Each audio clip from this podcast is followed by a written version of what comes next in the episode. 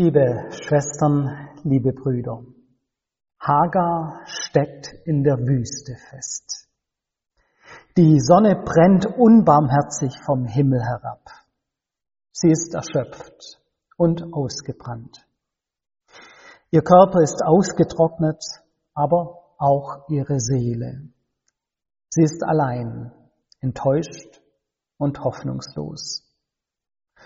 Aber sie ist auch frustriert und wütend, denn sie fühlt sich ungerecht behandelt. Sie ist schwanger. Es lief eigentlich alles so wie geplant. So wie es zwischen Abraham, Sarah und ihr abgesprochen war. Hagar war nämlich die Hausmagd von Abraham und Sarah. Und als der von Gott verheißene Nachkomme Abrahams ausgeblieben war, hat sie sich als Leihmutter zur Verfügung gestellt.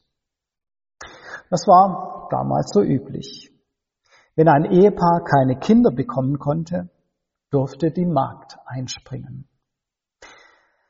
Das von ihr gezeugte Kind galt dann ohne Wenn und Aber als Nachkomme des eigentlich kinderlosen Ehepaars. Das war offiziell anerkanntes Recht und gesellschaftlich auch so akzeptiert. Völlig normal. Und Hagar hat sich auch an die Abmachung gehalten. Und jetzt war sie schwanger. Eigentlich prima. Aber wie so häufig bei menschlichen Überlegungen kam es anders als gedacht. Denn anstatt sich zu freuen, wurde Abrahams Ehefrau Sarah eifersüchtig. Es wurde zu einer richtig komplizierten Dreiecksbeziehung zwischen Abraham, seiner Frau Sarah und der schwangeren Hausmagd Hagar. Und die Magd, die Sklavin, war natürlich das schwächste Glied in dieser unguten Dreierkonstellation. Sarah machte ihr das Leben zur Hölle. Sie ließ Hagar Tag aus und Tag ein ihre Verachtung spüren. Irgendwann hielt es Hagar nicht mehr aus. Sie musste raus. Sie musste diese Situation verlassen. Egal, wie die Folgen aussahen. Nichts wie weg. Aber jetzt saß sie schwanger und allein in der Wüste fest. Was soll aus ihr werden? Was soll aus ihrem ungeborenen Kind werden? Sie hatte keine Zukunft mehr. Sie ist am Boden zerstört. Wenn wir auf das vergangene Jahr zurückblicken, dann gibt es da sicher auch so manches, das uns frustriert, wütend und hoffnungslos macht. Vielleicht haben auch wir das Gefühl, irgendwie in einer Wüste stecken zu bleiben. Dieser nicht enden wollende Krieg, in dem jeden Tag Menschen auf beiden Seiten sterben müssen. Hunger und Elend in Afrika. Hitze und Dürre auf der einen Seite, Kälte und Stürme auf der anderen Seite. Der Klimawandel schlägt zu. Aber die Politik und die Mächtigen bewegen sich nur in Trippelschritten vorwärts. Und daneben gibt es immer noch diese Sorgen wegen Corona und wegen so manch anderer Krankheiten und Viren. Wir hatten wirklich schon bessere Jahre. Wo ist Gott in all dem? Warum lässt er uns allein? Warum greift er nicht ein? Warum hilft er uns nicht? Bei Hagar hat sich Gott gezeigt in diese Situation hinein. Er hat ihr einen Engel geschickt, der sie getröstet und ermutigt hat. Durch den Engel redet Gott mit ihr. Und Hagar hört auf ihn. Sie fühlt sich wahrgenommen. Sie fühlt sich wahrgenommen in ihrer schwierigen Situation. Und sie bekommt dadurch neue Kraft. Sie kehrt wieder zurück zu Abraham und Sarah. Aber eigentlich, nüchtern betrachtet, hat sich an ihrer Situation rein gar nichts verändert. Sie ist immer noch schwanger mit dem Kind von Abraham. Sarah ist immer noch eifersüchtig auf sie. Hagar kehrt ganz einfach in dieselbe schwierige Dreiecksbeziehung zurück. Und wenige Kapitel später wird dies bestätigt. Wir erfahren in der Bibel, dass Hagar nun mit dem Sohn Ismael wieder in die Wüste fliehen muss. Denn inzwischen ist Sarah doch noch schwanger geworden und hat selbst einen Sohn bekommen. Hagar und ihr Sohn werden nun definitiv nicht mehr gebraucht und deshalb weggejagt. Es scheint sich nichts geändert zu haben an ihrer Situation. Vor kurzem hat mir jemand von einer Frau erzählt, die enttäuscht von uns Christen war. Sie hat sich beklagt, dass wir nur mit frommen Sprüchen kommen, anstatt wirklich zu helfen. Ganz so war es bei ihr nicht, aber sie hat das anders empfunden. Ihre Situation hat sich nicht so geändert und sie war darüber enttäuscht, dass es sich nicht geändert hat. Andere konnten ihr nicht wirklich helfen. Sie konnten nur versuchen, sie mit guten Worten zu ermutigen, zu trösten. Aber nach ihrem Empfinden ändert das ja nichts. Mir geht es manchmal mit der Bibel und mit Gott selbst ähnlich. Ich kann das ein Stück weit nachvollziehen. Heiligabend zum Beispiel habe ich einen Gottesdienst im Fernsehen gesehen. Dort ging es um das Kind in der Krippe, um den Frieden, den dieses Kind bringt. Und die zwei Predigenden haben versucht, die Zuhörer zu ermutigen mit dieser Botschaft des Friedens. Aber ich blieb dann an einem Beispiel hängen. Sie haben von einem Soldaten aus der Ukraine berichtet. Und ich habe mir bei mir selbst gedacht und mich gefragt, ja, was bringt denn ihm diese Friedensbotschaft von Weihnachten?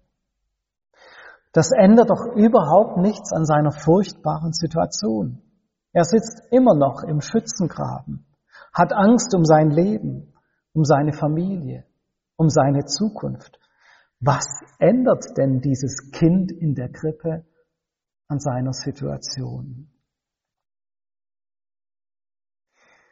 Warum greift Gott nicht ein? Warum beendet er diesen Krieg nicht? Was soll der Soldat mit einigen frommen Sprüchen über den Frieden anfangen können? Wie war es bei Hagar? Gott hat nicht offensichtlich eingegriffen und diesen Kleinkrieg zwischen Hagar und Sarah beendet. Er hat die Situation nicht wirklich verändert. Im Gegenteil. Der Engel des Herrn schickt Hagar einfach wieder zurück. Vers 9 lesen wir, und der Engel des Herrn sprach zu ihr, Kehre wieder um zu deiner Herrin und demütige dich unter ihre Hand. Und trotzdem, trotzdem verändert sich etwas. Gott ändert nichts an der Situation, aber er verändert die Person. Er verändert Hagar. Hagar ist nach dieser Begegnung mit dem Engel nicht mehr dieselbe. Der Engel vermittelt Hagar neues Selbstbewusstsein. Er vermittelt ihr die Anerkennung Gottes. Sie wird aus ihrer Opferrolle, Opferrolle herausgeholt. Sie wird als Person wahrgenommen. Und es wird ihr eine neue Zukunftsperspektive geöffnet. Vers 11. Weiter sprach der Engel des Herrn zu ihr, siehe, du bist schwanger geworden und wirst einen Sohn gebären, dessen Namen sollst du Ismael nennen, denn der Herr hat dein Elend gehört. Aus der Reaktion von Hagar wird die innerliche Veränderung deutlich. Vers 13. Und sie nannte den Namen des Herrn, der mit ihr redete. Du bist ein Gott, der mich sieht. Denn sie sprach, Gewiss habe ich hier hinter dem her gesehen, der mich angesehen hat. Sie fühlt sich nicht mehr von Gott vergessen, sondern von ihm gesehen. Und mit sehen ist hier sehr viel mehr gemeint als nur das Wahrnehmen einer Person. Sehen meint hier ein tiefes inneres Erkennen einer Person. Sehen meint hier ernst nehmen, eine Person in ihrer Einzigartigkeit wahrnehmen, aber auch sich um eine Person mit ihren Bedürfnissen zu kümmern, auf jemand Acht zu haben. Manche Forscher sagen heute, die eigentliche Ursache für Burnout ist nicht zu viel Arbeit. Die eigentliche Ursache ist, wenn diese viele Arbeit nicht wahrgenommen und vor allem nicht wertgeschätzt wird. Und genau dieses Wahrnehmen und geschätzt werden erfährt Hagar hier von Gott. Du bist ein Gott, der mich sieht. Und das ist doch ein Wunsch von uns allen. Wir wollen wahrgenommen werden. Wir wollen gesehen werden.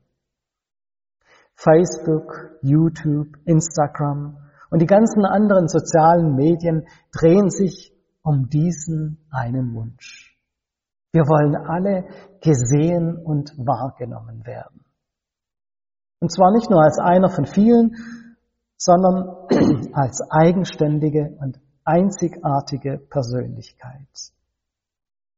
Darum sind diese Medien so erfolgreich.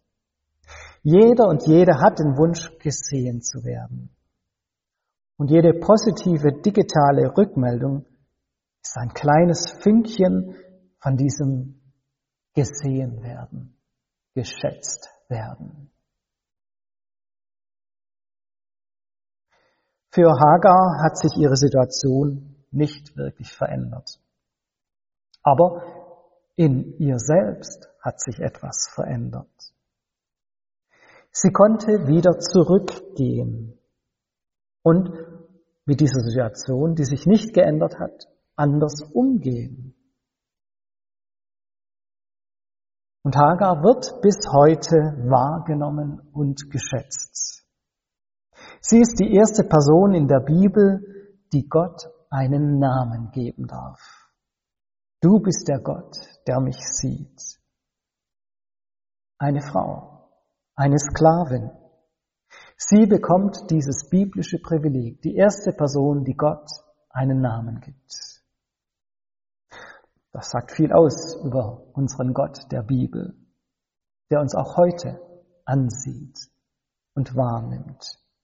Nicht nur die Starken, Mächtigen und Furchtlosen, nein, gerade die Schwachen, Armen und Ängstlichen.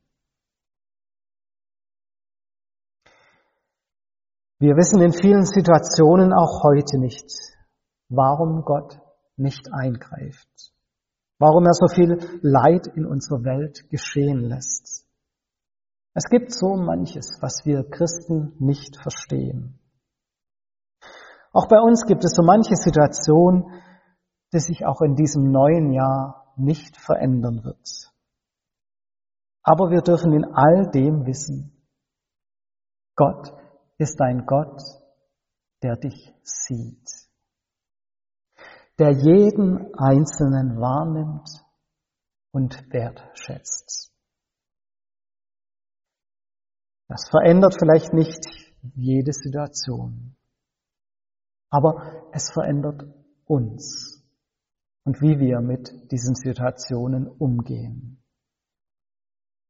Das gibt uns Hoffnung und Zukunft. auch im Jahr 2023. Amen.